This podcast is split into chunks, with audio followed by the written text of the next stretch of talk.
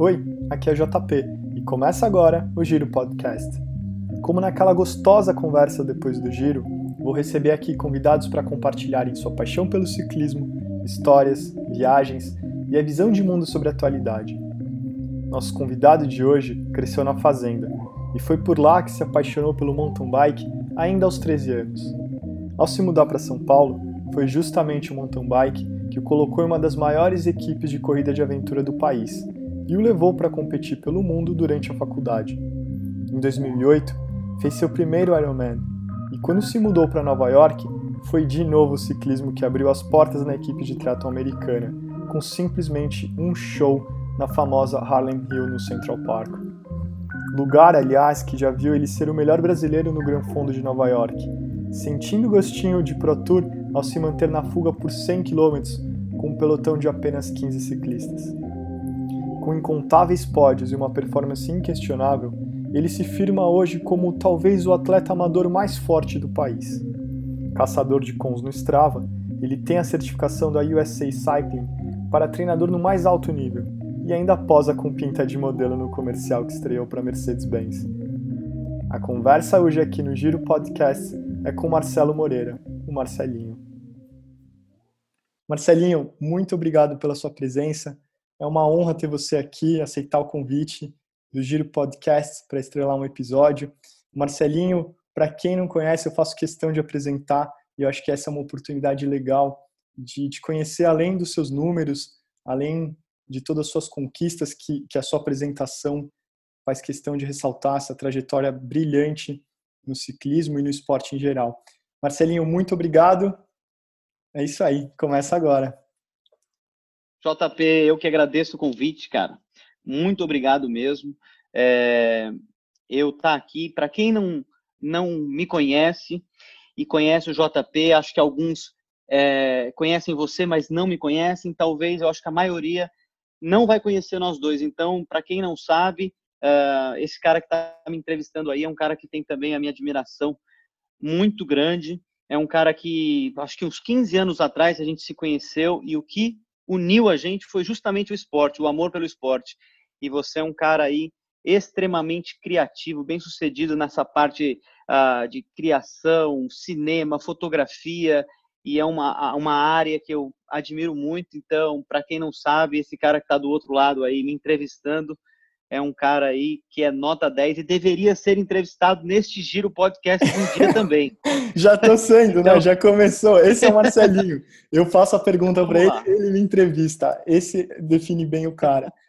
Marcelinho, Eu que obrigado. Agradeço, obrigado. É, acho que para começar, cara, falando um pouco da sua história, esse menino que, que começa a pedalar no mountain bike no interior, em Ribeirão Preto, depois vem para São Paulo, se encaixa na corrida de aventura, vai para o triatlo, tem essa ascensão super rápida e meteórica é, e competente nos Estados Unidos. Então, em Nova York, você assume, dá um puta show na, no Central Park e te coloca numa equipe americana.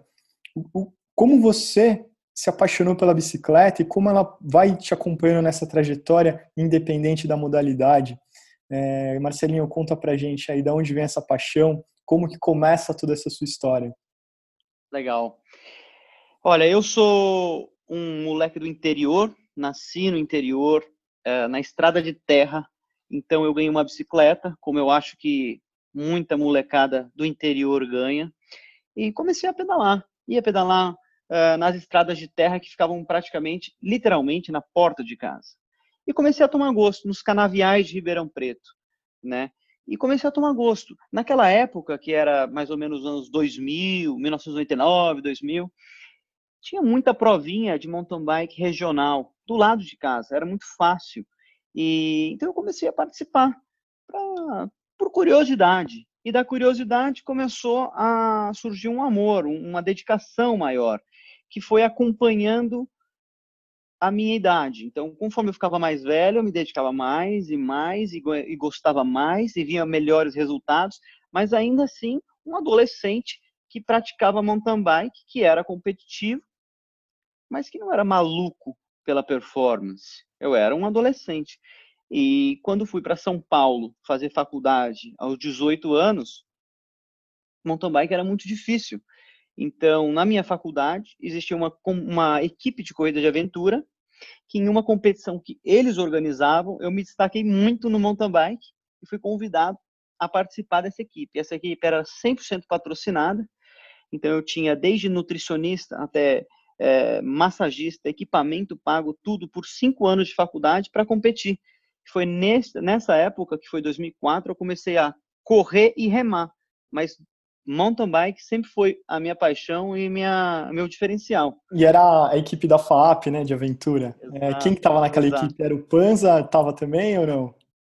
Exato. Quando eu entrei, era o Panza, o Bruninho e a Beta, que hoje é a esposa do Alan e na época já era namorada dele. Que legal. É, o Marcelinho a gente teve junto em grandes viagens de corrida de aventura, a gente foi junto para Costa Rica, para Bariloche, tivemos juntos também em Punta del Este, e é um cara que, que no mountain bike, acho que qualquer esporte que ele faz é, é absurdo de ver o desempenho do cara de perto.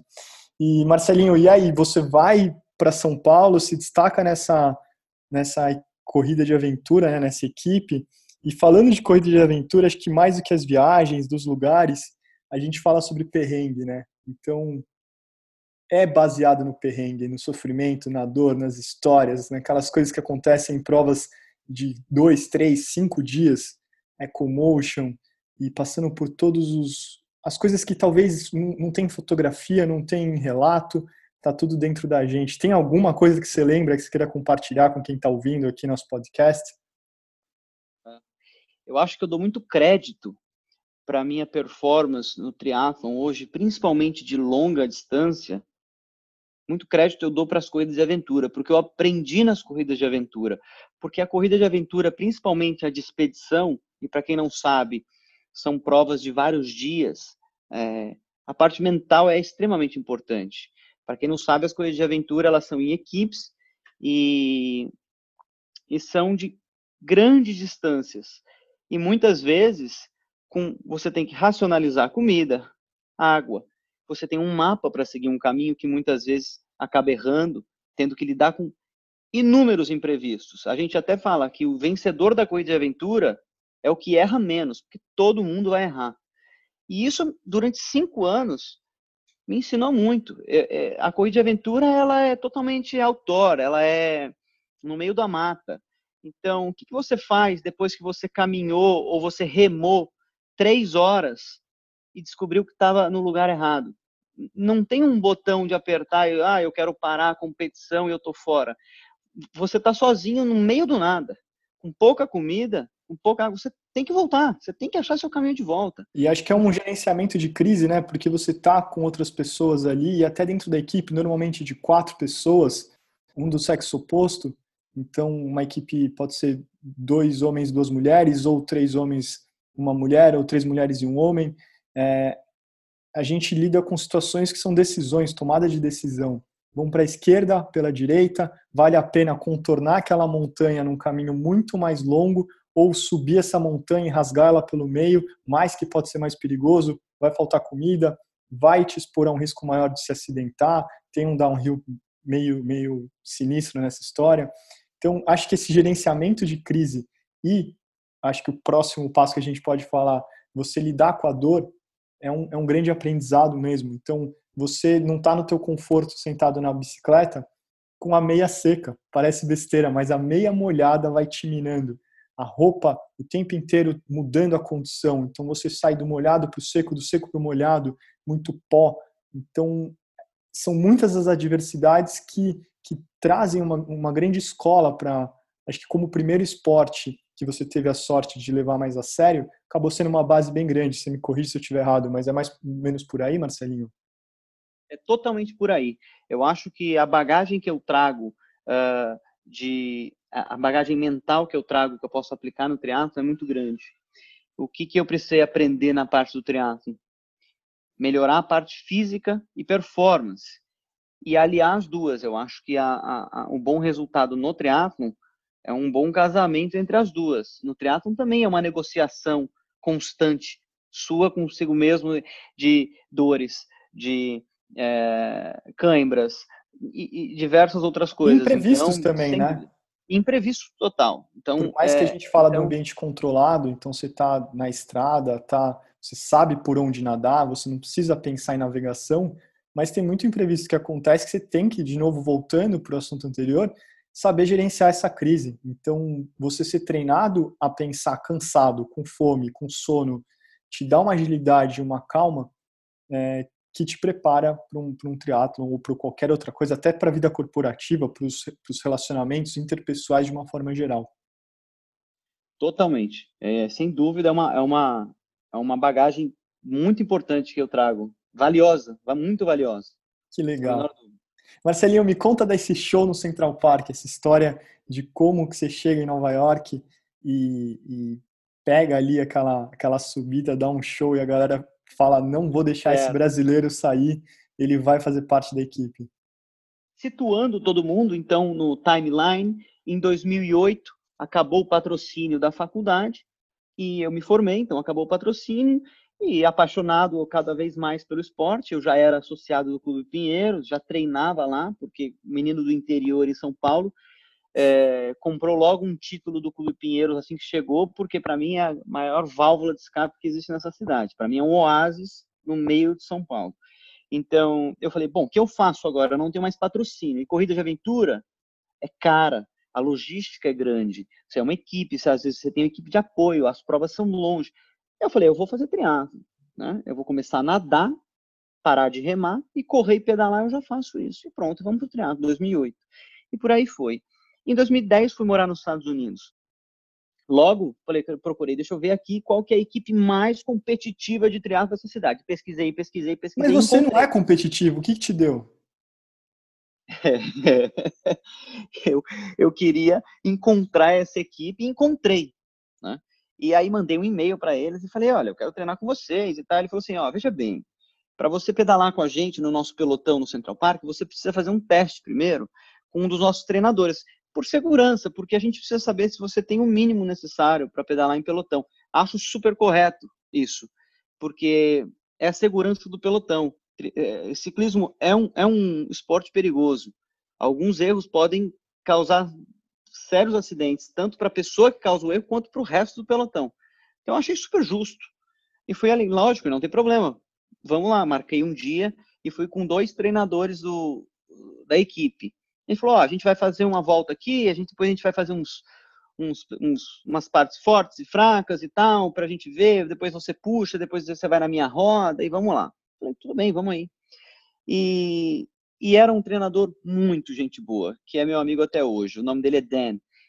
E no, no final do treino, depois de uns 30, 40 quilômetros, eu já estava chegado nele, ele já viu que eu tinha uh, o mínimo necessário e ele falou: Ah, vamos fazer a subida do Harlem Hill forte agora. Eu falei: Vamos. Eu baixei a cabeça e dei o meu máximo. E aí ele sobrou.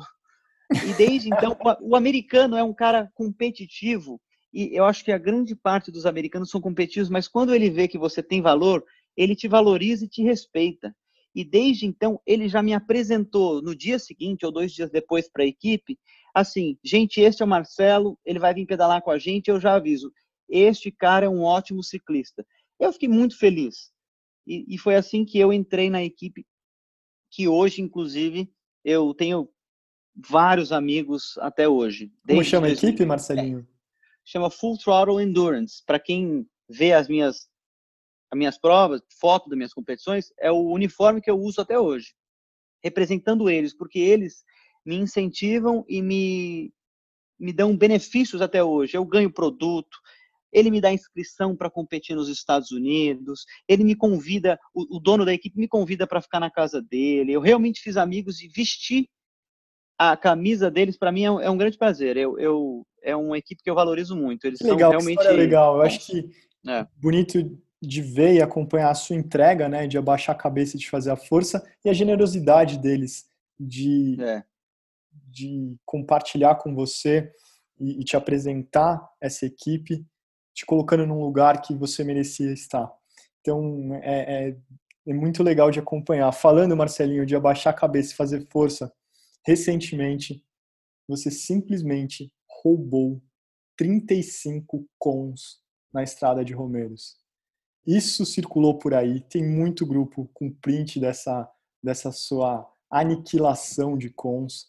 Cara, é, os mais disputados estão hoje na tua mão e você começou, a gente, come, a gente fez uma campanha junto ainda em 2018, onde Marcelinho era um caçador de cons, uma montadora de automóvel. E eu acho que ele não soube o limite de parar. Ele não entendeu que tinha que parar, que era uma campanha, e ele continuou. E hoje o cara tá simplesmente dono de todos os cons mais disputados. A minha pergunta, Marcelinho, vai além de, desses números e dessa brincadeira que a gente faz no Strava, para quem acompanha, né? o Strava é um aplicativo onde você consegue postar os seus treinos, ter análise de desempenho, e como toda rede social, estimula a competitividade, é, estimula o compartilhamento, o engajamento, e tem pessoas que acompanham, sabem de cabeça aquele segmento, a quem pertence, quem, qual é o tempo que precisa baixar, a, a velocidade média para conseguir o, o com, que é o King of the Mountain, e, e o Marcelinho é o cara que hoje pô, tem números impressionantes. Então, Marcelinho, a minha pergunta é, vai além disso. Como que você negocia com a dor? Porque não importa, seja qual for o seu nível, a dor vem. E, e nesse nível que a gente está falando aqui, de, desses números, qual que é o segredo por trás dessa, dessa tua cabeça? Como você negocia isso? A, a parte de nutrição, a parte mental, a parte física. Abre o jogo pra gente, Marcelinho. Boa. Bom, uh, antes de responder essa parte da dor, eu vou dizer esse dia dos 30 e poucos cons aí de Romeiros foi, bom, foi um dia espetacular. Quem pedala em Romeiro sabe que o treino mais famoso que tem lá é você sai de um posto de gasolina, vai até um portal de Itu e volta. Isso dá basicamente 100 quilômetros, dá 99 quilômetros. Então, uh, ah, 99% dos trechos do Strava estão nesse caminho, distribuídos por aí. Né? Tem trechos de um quilômetro, uma subida, trecho de 10 quilômetros, trecho de descida. Quem conhece o Strava sabe, tem muitos, muitos trechos por aí. Né? A gente montou um pelotão é, para baixar o, o, ida e volta do portal de 2 horas e 45 minutos. Esse era o nosso objetivo. Eu com amigos lá do Clube Pinheiros. Então, o objetivo era esse: todo mundo se ajudar para todos fazerem o melhor tempo possível. Mas também quem conhece Romero sabe que na ida e na hora que você volta, quando você chega na famosa subida chamada Tira-Saia, dali até a chegada, ou seja, de volta para o posto, não tem mais quase trecho plano. Então, o combinado era: vamos todos juntos se ajudando até o portal, vamos voltar todos juntos se ajudando até o pé da Tira-Saia. Quando chegar no pé da Tira-Saia, cada um por si porque dali para frente não tem quase trecho plano, não tem por que ficar um pelotão junto. E foi assim que a gente fez. Quando chegou no pelotão da tira-saia, né, o pelotão chegou na tira-saia, eu dei o máximo que eu tinha até o posto, que dá mais ou menos aí uns 14 quilômetros, e aí todos ficaram para trás. E a grande maioria dos trechos inclui a chegada e a saída. Então ficaram praticamente todos os cons desse dia ficaram comigo.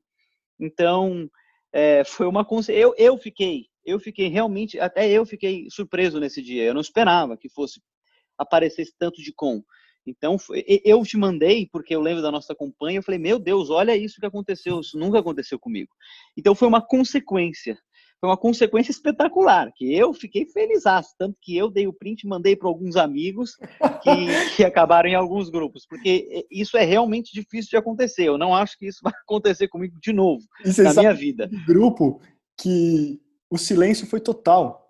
Veio o print, ninguém abriu a boca. Muda-se de assunto, fala porque assim desceu seco, não, não desce. Como que alguém faz isso? Então é pois é engraçado é. de ver. Mas conta aí como é que é a parte da dor nisso. Então, para mim, para mim, JP, é muito simples. É, eu vejo o seguinte: é, é uma negociação, né? É, dar o seu máximo vai doer, vai doer para todo mundo. Não, dá o seu máximo. Eu não disse ir bem. Então, quem está começando vai sentir dor e não vai bem, porque está começando. É uma evolução a gente não importa se a pessoa está começando, se ela é, é, mais ou menos treinada, se ela está bem treinada. Se ela der o máximo, ela vai sentir dor. não importa se está treinado, se é bom se não é. Então, o que, que eu, como eu penso? Eu penso o seguinte: uh, o meu corpo, ele não é uma máquina, ele tem um máximo, né? E eu não consigo ir além desse máximo. Eu consigo saber se eu tenho condições de saúde para exigir o máximo que o meu corpo pode entregar. Então eu faço sempre uma consulta no médico para saber se eu estou saudável, se o meu coração está bom. Eu falo, doutor, eu posso colocar o meu coração para bater o máximo possível, que eu não vou morrer? Vamos lá, vamos fazer uns exames. Marcelinho, você está 100% saudável. Você pode dar o seu máximo. Então eu vou dar o meu máximo e eu vou aguentar o máximo que eu puder, porque eu sei que isso não vai fazer mal para mim. É, então, é, é um pensamento simples. Partir, partir desse primeiro step, então, para quem está ouvindo a gente, sempre ter certeza das condições clínicas, né, de saúde. Às vezes não é porque você está indo bem que não tem alguma coisa que precisa ser checada. Então, com precisa, certeza. com certeza, ter um acompanhamento médico.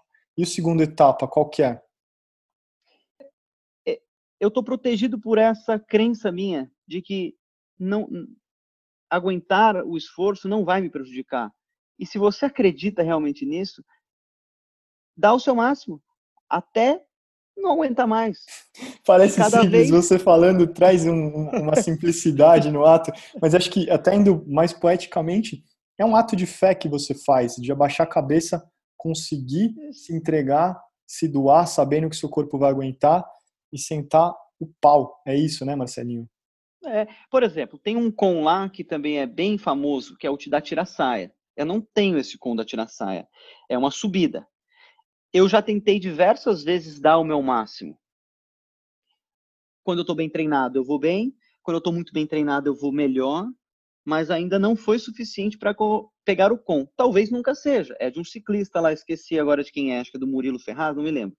Mas é de um ciclista, de um ótimo ciclista profissional. Talvez eu nunca consiga. Mas quanto melhor treinado eu tiver, mais perto eu vou chegar. Então, é, essa é a minha crença, que me faz acreditar que dar o máximo não vai prejudicar. Então, a gente tenta dar o máximo, na hora Legal. que tem que dar. Legal.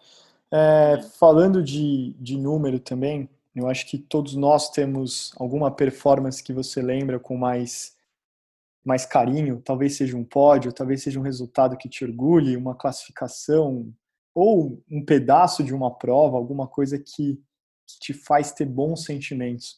O Marcelinho acho que chegou a outro nível, então ele não fala mais disso, de, dos pódios e, do, e dos desempenhos. Ele é um cara que simplesmente, desde 2016, ele tem uma estatística de 100% das provas que ele fez, ele está no top 5 geral.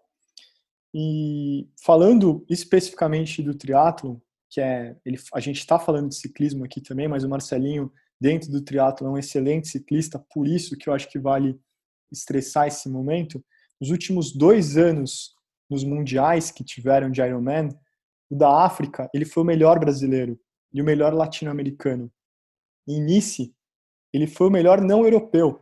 Então, se você parar para pensar no que significa isso, tirando todos os americanos, o continente americano, não só a América do Norte, o continente americano, o africano, a Ásia e a Oceania, esse cara que está falando aqui com a gente deu um show no Cold Evans e a Inice, acho que você pode contar um pouco sobre essa, essa outra performance também, que essa sim vale, vale ressaltar, que acho que no triatlon, eu não sou entendedor do triatlon, então já peço perdão com antecedência se eu falar alguma besteira. Vocês podem mandar uma mensagem no arroba Giro Podcast me corrigindo, é um prazer aprender.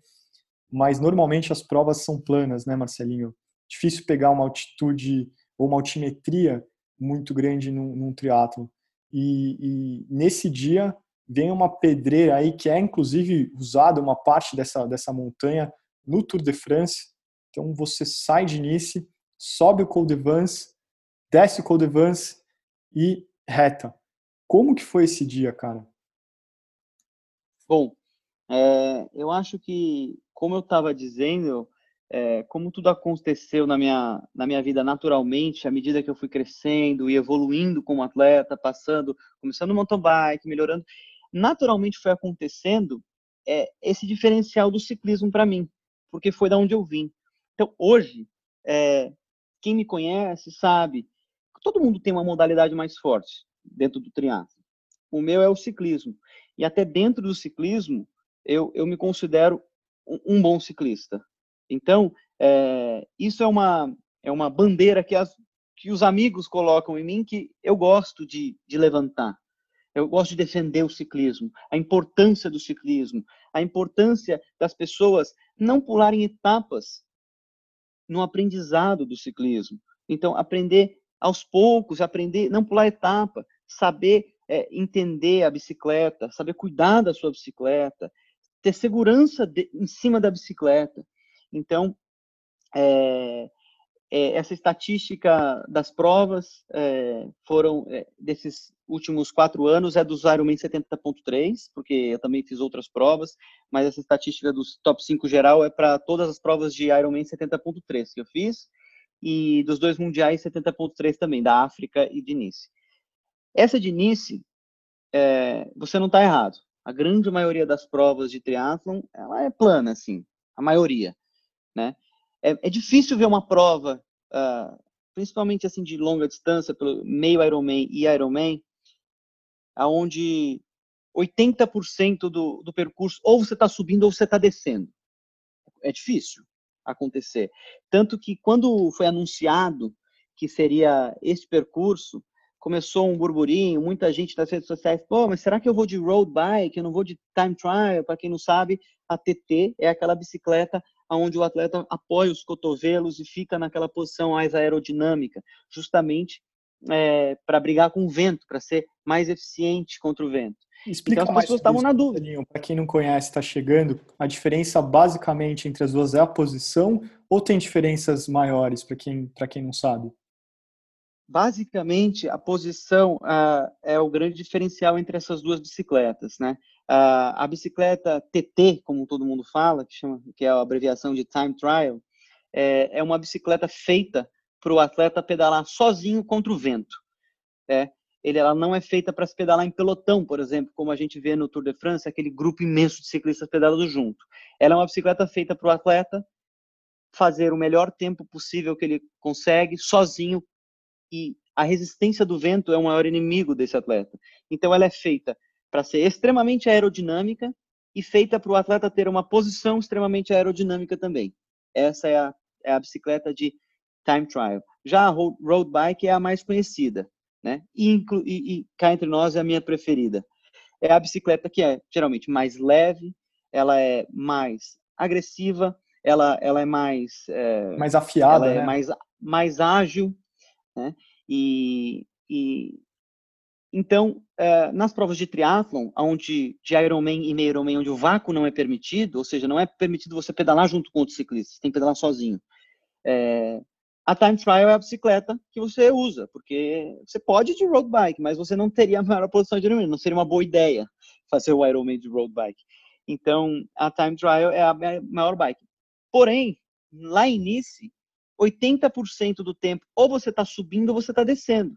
E quando você está subindo ou descendo, você não está na posição aerodinâmica, porque, como eu disse, a posição aerodinâmica é para brigar com o vento, é na hora que você está ali no plano, numa, numa, numa velocidade ali considerável, vai, não está não, não tá devagar, você está brigando com o vento.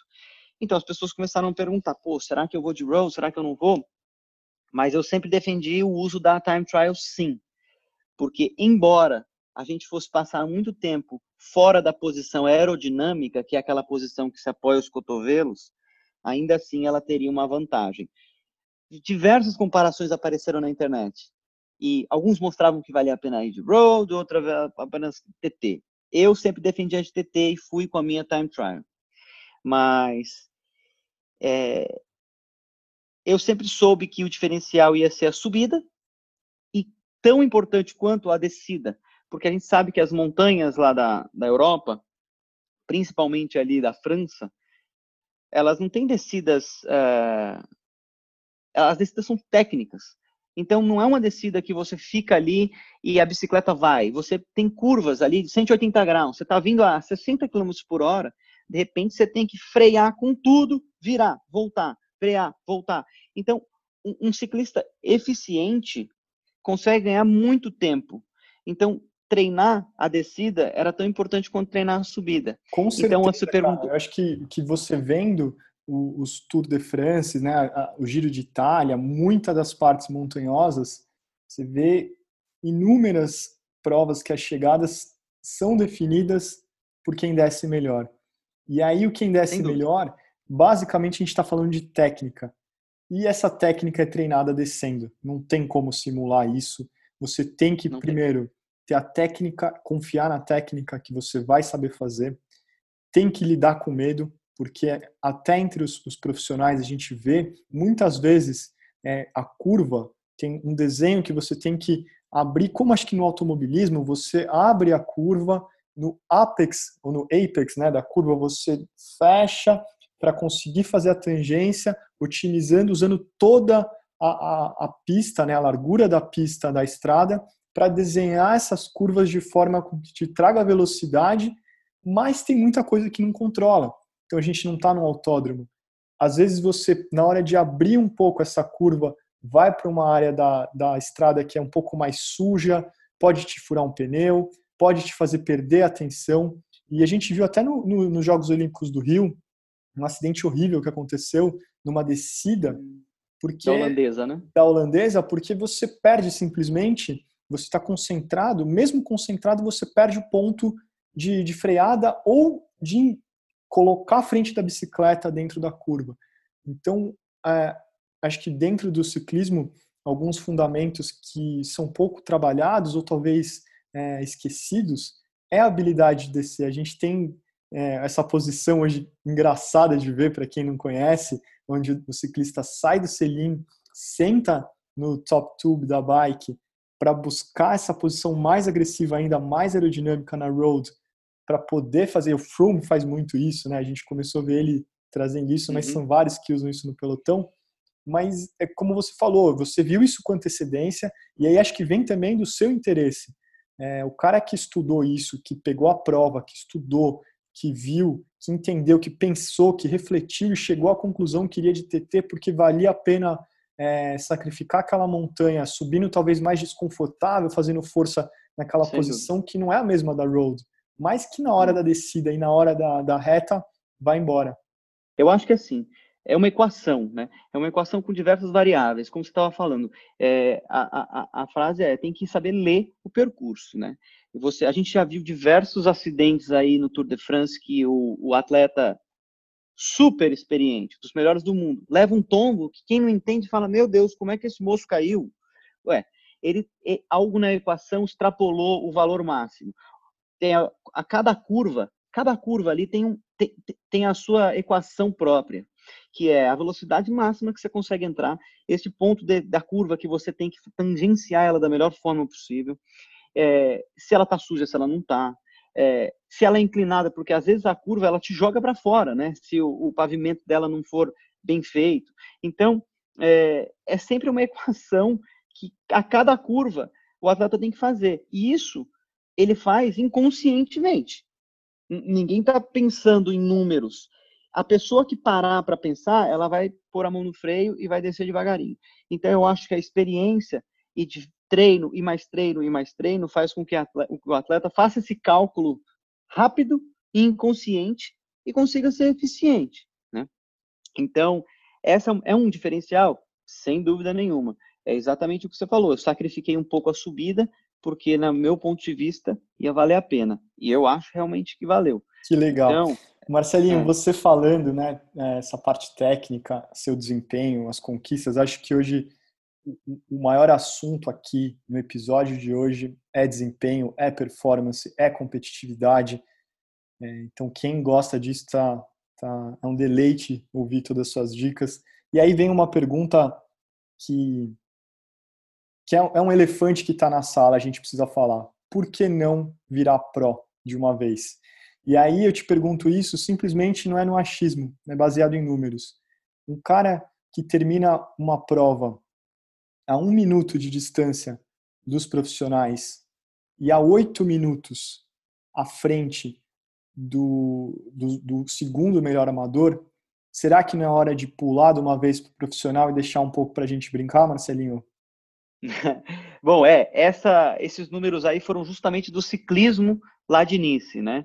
Uh, a minha parcial da bicicleta, ela foi um minuto mais lenta do que dois atletas profissionais, que eu acho que muita gente conhece, que é o Santiago e o Paulo Maciel, que respeito e admiro muito, são ótimos atletas. E, e a minha bicicleta foi oito minutos mais rápida do que o segundo mais rápido brasileiro. Então, isso me deixou extremamente feliz. Né? Bom, é, por que não virar pró? Eu já escutei essa pergunta várias vezes, né, JP? É, porque eu acho o seguinte, eu acho que o virar pró ou não virar pró é, vai é, depender da relação que eu quero ter com o próprio esporte. Eu não tenho absolutamente nada do que reclamar.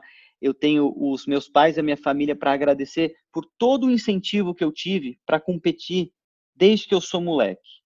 E graças a Deus, com o meu trabalho, com a minha vida, eu tenho a condição de poder bancar a minha vida de atleta, porque quem pratica triatlon sabe, não é barato. E eu acho que, principalmente no Brasil, mas não só no Brasil, o triatleta profissional não é valorizado como ele deveria. A gente deveria, deveria valorizar mais os nossos atletas profissionais. Empresas deveriam patrocinar, é, dar mais produtos, dar mais visibilidade para os nossos atletas profissionais do Brasil e também do mundo, mas principalmente no Brasil. Aí em Londres ou na Inglaterra, onde você mora, eu acho que é, os, atletas, os triatletas profissionais têm mais valor. Então eu acho que o Brasil tem o que aprender. Então a resposta é se eu decido, eu, eu não acho que simplesmente a performance é isolado o motivo que deveria definir se o atleta deve ser profissional ou não. Eu acho que a relação que ele tem com o esporte é o que ele tem que ser levado em conta. Eu sou um cara que gosta muito de viajar e eu gosto de fazer as provas que eu quero fazer, quando eu quero fazer, e uma relação que eu considero extremamente saudável com o esporte. Apesar de muito competitivo, eu tenho fases do meu ano que eu tiro férias. Eu, eu, eu, eu viajo com a minha mulher, eu viajo com a minha família. E, e quando eu pego para treinar, eu pego para treinar muito sério e ter o melhor resultado possível. Quando não, eu falo, agora é um pause, agora eu quero viajar, agora o foco é outro. E uma vez que você torna profissional, você assume um compromisso, eu acho, diferente com o esporte. Você está assumindo para você e para todo mundo que o esporte é a sua maior prioridade, é a sua profissão profissional. E aí deixa profissão. de ser essa relação que você tem de paixão e acaba virando obrigação. E acho que Exato. complementando a sua resposta, a gente já teve essa conversa antes, então para mim não é novidade. É, eu consigo entender, e acho que fica claro também que vai muito além do tempo, né, Marcelinho? É, é, muito mais sobre o que você quer e que ótica você quer ver isso. Eu acho que Exato. o esporte em geral tem várias óticas. Você é um cara que a gente está falando até agora de desempenho porque é o que você você é, né? Você é um cara de alto desempenho. Mas o Marcelinho, para quem não sabe, é arquiteto também e é um cara que tem, tem uma estética apurada. Então, esse show aí do de Romeiros, com certeza ele estava vestindo um kit super bonito.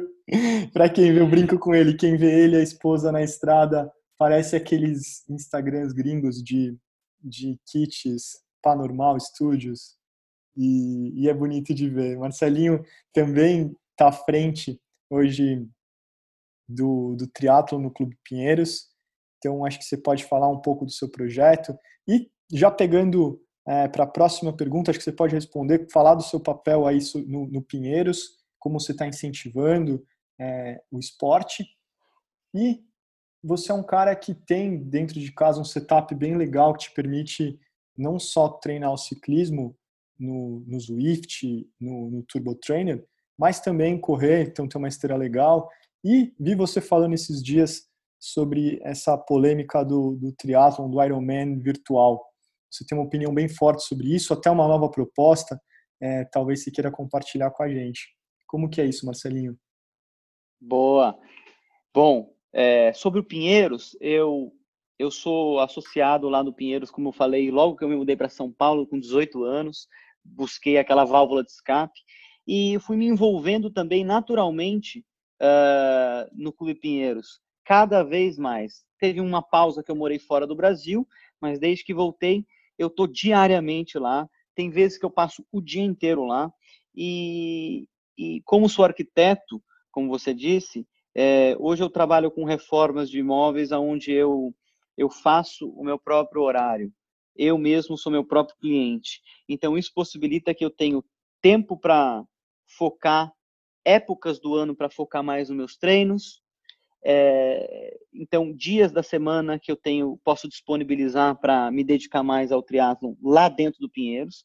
Então, em 2017, eu, eu passei a ser o diretor do triatlon associativo do clube, ou seja, defender todos os interesses associados dentro de lá. É, então, é, tem mais ou menos três anos que eu tenho esse papel e no começo deste ano eu assumi também a equipe de alto rendimento que é comandada pelo técnico Ortiz, que eu acho que muita gente conhece, é o técnico da seleção brasileira também a, do Brasil de triatlon. E o nosso associativo é comandado pelo técnico Luiz Gandolfo, que é um cara que para mim é nota mil. Então, hoje em dia eu tenho, eu defendo tanto os interesses dos associados quanto a maior performance possível da nossa equipe de alto rendimento, que o objetivo é classificar para as Olimpíadas. E eu aprendo demais também. Eu aprendo com os atletas, que hoje são sete. Eu aprendo com os dois técnicos, tanto o Luiz Gandolfo quanto o Marcelo Ortiz, que são dois ótimos técnicos. E estou lá realmente diariamente. Quem for sócio do clube e estiver ouvindo isso aí, provavelmente já cruzou comigo lá pelo clube. Sobre, uh, sobre o, o meu setup. Olha, eu acho que na cidade que a gente vive, e eu acho que ainda mais Uh, ah, para quem está ouvindo, a gente está nessa época agora da quarentena do, do coronavírus, então a gente já está mais de um mês assim, ficou mais evidente é, o quanto a gente saber se virar é importante, saber se adaptar. E eu acho que muita gente, depois que passar essa quarentena toda, vai perceber que o treino indoor ele tem muitas vantagens. Né? Principalmente a parte da logística e tempo que você salva, que você economiza fazendo treino em casa. É um investimento? É, mas é um investimento que vale a pena. Ter um, um, um trainer, né, um rolo para você conseguir fazer os, os, treinos e de preferência um smart trainer, que para quem não sabe é aquele que se conecta na internet, se conecta com o Swift, onde você pode ter treinos é, é, treinar online com outras pessoas, vai dizer assim. É... Falando de um, bem a grosso modo, um smart trainer ou turbo trainer, como eles chamam aqui na Inglaterra, ele é um simulador. Então, igual você pode brincar no, no videogame com um volante e o carro segue o, movimento do volante, na bicicleta você tem um simulador da sua intensidade de pedalada, ou seja, os seus watts que você gera, e ele entende a sua pedalada, ele projeta essa pedalada num software que é o Zwift e você, o que você faz na sua casa você consegue ver o resultado nesse, nessa realidade virtual que é onde o Swift acontece. Exato. E o ano final do ano passado eu tive uma ideia maluca de, ah, eu vou colocar também uma esteira dentro nosso, desse quarto que já virou uma mini academia. E foi uma compra de impulso que por uns 15 dias depois da compra eu fiquei com uma sensação de arrependimento, ah, será que eu devia ter feito isso? Eu comprei uma esteira e foi outro grande investimento que eu acho que valeu a pena. Ter uma esteira dentro de casa, eu uso, minha mulher usa, e agora, principalmente depois dessa quarentena, ela inclusive está valendo muito. Eu já estou recebendo ofertas aqui para a gente passar aqui em casa e querer levar ela embora. Do vizinho de baixo também ou não? Nunca recebi uma reclamação, sabia? É, sobre o Ironman Virtual Racing, né?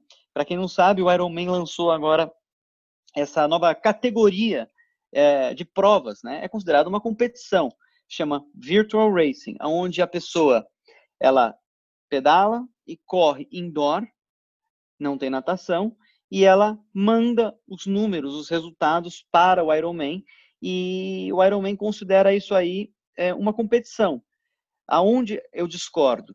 o Ironman disse que uh, esse Ironman Virtual Racing poderá classificar as pessoas para competições no mundo real. Vamos lá, mundo virtual e mundo real.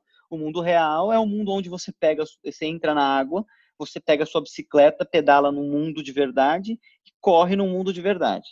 Eu, eu acho que uh, eu acho que as pessoas competirem num mundo virtual, a gente está eliminando diversas variáveis que são muito importantes na formação do que é um bom atleta, certo? Porque eu sempre digo, é, a minha mulher ela começou a pedalar, né? Logo que a gente começou a ficar junto e, e eu ensino bastante coisa para ela. Ela é competitiva, não como eu, graças a Deus, mas ela é bem competitiva e e no começo ela começava a pedalar e eu comecei a ensinar diversas coisas para ela. E eu sempre deixo uma, uma, uma um ensinamento para ela, que saber fazer força na bicicleta é diferente de saber pedalar. Você quer saber fazer força ou você quer saber pedalar? Porque o saber pedalar envolve diversas outras coisas. Né? Você ser um bom ciclista não é só saber fazer força, vai muito além de saber força, saber fazer força na bicicleta. Eu acho que hoje, com essas redes sociais, eu acho que muita, eu, tô, eu vejo um movimento muito grande. O ciclismo está crescendo muito, o que eu acho ótimo. Mas eu vejo muita gente apressada pulando etapas. Você é das antigas, assim como eu. E, e você deve reparar isso também. Então, assim, é, eu, eu já vi pessoas no pelotão, pedalando em pelotão, preocupados em fazer mais potência, que não conseguem tirar a garrafinha da bicicleta para tomar uma água durante o pedal. Elas precisam parar a bicicleta e tomar. Então, é, eu acho que é, quando você elimina todas essas variáveis, você você não pode misturar com o mundo real, porque o mundo real envolve muitas outras coisas. Então, a, a proposta que eu tive é, eu acho que o único jeito do Ironman fazer um campeonato virtual, ele tem que padronizar tudo. Então, o que, que eu, se eu fosse um CEO do Ironman, eu faria? eu criaria uma padronização de local. Então, ele tem um rolo específico, uma esteira específica e, e um, um, padrão de, de, é, de acontecimentos que o atleta tem que seguir para poder fazer esse virtual racing. Ele não pode fazer na casa dele. Ele vai numa academia, uma academia que é certificada, que abriu esse espaço. Esse espaço é padronizado pelo Ironman. Ele vai lá e abre esse espaço. Ele tem os equipamentos que o Ironman existe, como abrir, por exemplo, uma franquia do McDonald's. Qualquer McDonald's do mundo que você vai, ele é padronizado. Assim como abrir a mini é, local de virtual racing Ironman. Você vai lá, o cara se pesa, ele leva a bicicleta dele, ele põe no rolo ali, ele vai e ele faz a prova lá, seguindo os padrões do Ironman estabelecidos com um fiscal, uma pessoa ali que vai assinar dizendo o Marcelo veio aqui, cumpriu a distância tal, no tempo tal, papai assinar. Porque a gente viu ontem, inclusive, o Mundo Tri postando que teve uma competição no Swift, onde diversos atletas profissionais foram desclassificados, porque é, alteraram o peso deles. Todo mundo sabe que se você gerar uma potência com menos quilos, você vai mais rápido do que com mais quilos, óbvio. Né? Então, é, eu acho, é, eu acho que... é muito mais justo, né, Marcelinho? É, assim, você ter essa padronização. É, em casa, você já vê a diferença, não nesse nível, mas do Wahoo para o Garmin, sempre tem uma diferença de potência, sempre. de distância. Então, quando você finaliza o treino nos dois, sempre tem uma diferença que não bate, falta uma distância aqui, sobra um, um, uma potência ali. Então, acho legal, é, no mínimo, padronizar isso é interessante. Então, a gente fala é, de muita coisa sobre o Pinheiros. Eu acho que você traz também um assunto interessante desse da explosão do ciclismo. A gente tem falado muito sobre isso aqui, diversos aspectos. É, e eu acho que o que fica de aprendizado, vendo, escutando você, é que tudo faz parte de uma evolução. Então, eu fiz questão também de falar desse menino que começa em Ribeirão Preto no mountain bike. O mountain bike ele amadurece no, cicli, no, no ciclismo, né, na parte ciclística, vai para a corrida de aventura. É, é uma transição natural, são muitos e muitos anos para chegar nesse cara que hoje, é, voltando na, na, apresentação, quando eu te falei, esse é o Marcelinho. Então, gente, esse é o Marcelinho, é um cara que é extremamente dedicado, extremamente é, profissional, não no lado de escolha de vida, mas profissional como um cara que se propõe a fazer algo e se dedica para que isso seja feito de um jeito profissional. Então, Marcelinho, para encerrar, né, eu acho que foi um papo super proveitoso e muito inspirador. Você é um cara é, que dá para sentir sua energia. Acho que o jeito que você fala, a, a sua competitividade, o seu astral é uma coisa contagiante. E para quem está começando, cara, é, vendo você, talvez admirando seus números, admirando suas conquistas. E a gente tem cada vez mais um, um número grande, até pela situação que a gente está vivendo, como você falou, na quarentena, todo mundo em casa, de formas de combater a solidão, de a depressão, a não se sentir bem diante disso. Eu acho que a bicicleta tem um papel gigante nessa história. Então, para quem está começando, o que, que você recomenda? Para quem está no meio do caminho e, e para quem está tentando roubar seu com, qual que é a mensagem aí para a gente encerrar o nosso papo aqui? E aí depois fica à vontade para se despedir. E... Ah, tá bom. bom, para quem está começando, eu diria, é, deixe que comece como uma brincadeira. É, é, deixe as coisas acontecerem. Né? Não se preocupe, não, não, não se cobre, não tenha pressa. Não importa se está começando a pedalar com 40 anos, não tem problema. Mas tenha como uma grande brincadeira. Por mais que eu seja competitivo, eu, eu me sinto ainda criança de 13 anos em cima de uma bicicleta. Eu posso estar sprintando, meu coração pode estar batendo a 190 por minuto. Eu posso estar é, babando de tanta fazer força, mas eu estou me divertindo. Aquilo, no fundo, ainda é uma grande brincadeira. E eu realmente, eu não me importo se o fulano ganhar, se eu ganhar. É lógico que eu vou sempre querer ganhar, mas se eu ficar em segundo, se eu ficar em terceiro, se eu ficar em último, eu vou lá, eu vou treinar mais, eu vou tentar de novo. É, é, eu acho que faz parte da evolução, como você falou. Eu não, é o espírito não, esportivo, não, né? Com 15 anos, eu era um moleque mirradinho, pequenininho, que, que espichou. Se você ver minha foto de quando eu tinha 15 anos, a molecada de 15 anos era bem maior que eu.